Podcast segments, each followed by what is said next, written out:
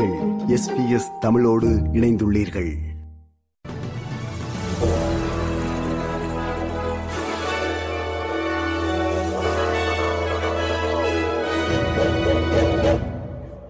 வணக்கம். இன்று டிசம்பர் மாதம் ஆறாம் திகதி செவ்வாய்க்கிழமை ஆஸ்திரேலிய செய்திகள் வாசிப்பவர் ரேணுகா துரைசிங்கம்.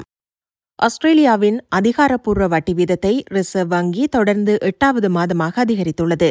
இதன்படி நாட்டின் வட்டி வீதம் இரண்டு புள்ளி எட்டு ஐந்திலிருந்து மூன்று புள்ளி ஒன்றாக அதிகரிக்கப்பட்டுள்ளது.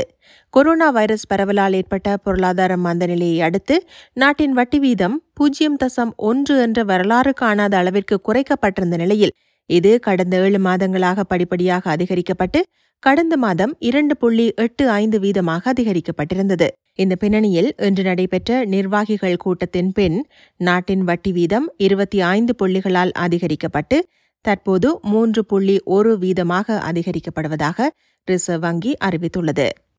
இவ்வட்டி வீத உயர்வு தொடர்பில் கருத்து தெரிவித்துள்ள நாட்டின் ட்ரெஷரர் கருவூல காப்பாளர் ஜிம் சாமர்ஸ் ரிசர்வ் வங்கியின் தொடர்ச்சியான வட்டி வீத அதிகரிப்புகளின் முழு தாக்கத்தின் அளவு இன்னமும் நிச்சயமற்றதாக உள்ளது என்றார் ஆனால் நாட்டின் பணவீக்கத்தை கட்டுப்படுத்த அரசு தன்னால் இயன்ற நடவடிக்கைகளை மேற்கொண்டு வருவதாக அவர் தெரிவித்தார் We have a lot going for us in our economy. We've got very low unemployment. Uh, we're seeing the beginnings now uh, of some welcome wages growth.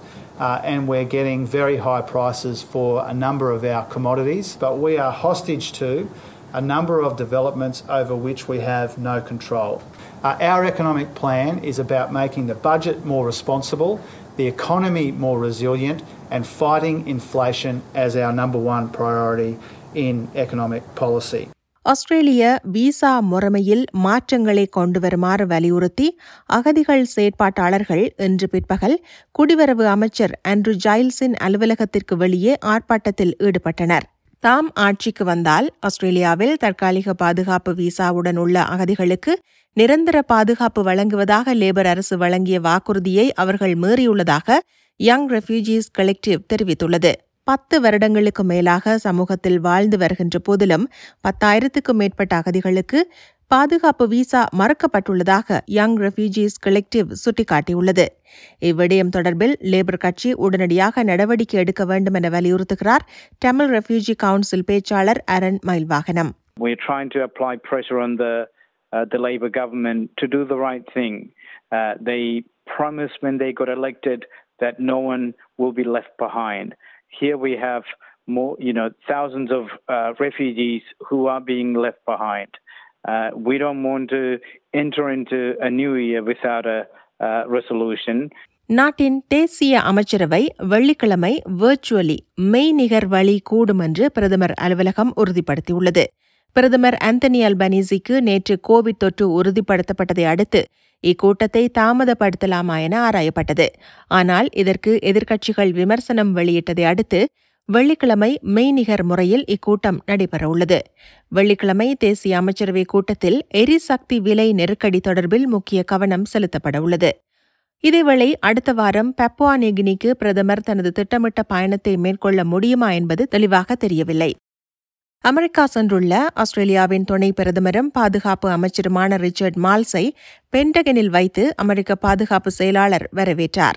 ஆஸ்திரேலிய அமெரிக்க அமைச்சர்கள் ஆலோசனையில் கலந்து கொள்வதற்காக ரிச்சர்ட் மால்ஸ் மற்றும் வெளியுறவு அமைச்சர் பெனி வாங் ஆகியோர் அமெரிக்கா சென்றுள்ளனர். இரு நாடுகளின் பிரதிநிதிகளும் ஆஸ்திரேலியாவிற்கும் அமெரிக்காவுக்கும் இடையிலான உறவை வலுப்படுத்துவது குறித்து நம்பிக்கையுடன் இருப்பதாக அமைச்சர் மால்ஸ் கூறினார் um, I agree. I think the alliance has never been more important, and I don't think the alliance has ever been in better shape. We feel there is a very strong alignment between our two governments right now.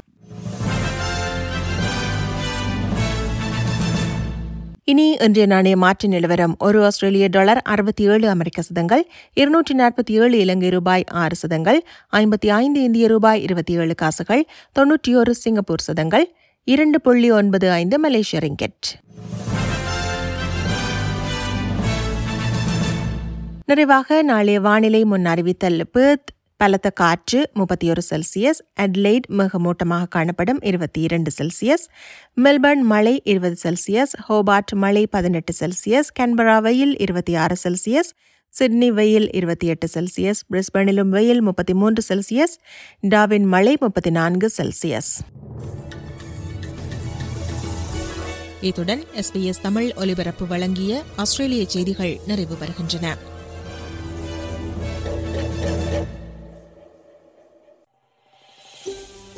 இது போன்ற மேலும் பல நிகழ்ச்சிகளை கேட்க வேண்டுமா? Apple podcast Google podcast Spotify என்று podcast கிடைக்கும் பல வழிகளில் நீங்கள் நிகழ்ச்சிகளை கேட்கலாம்.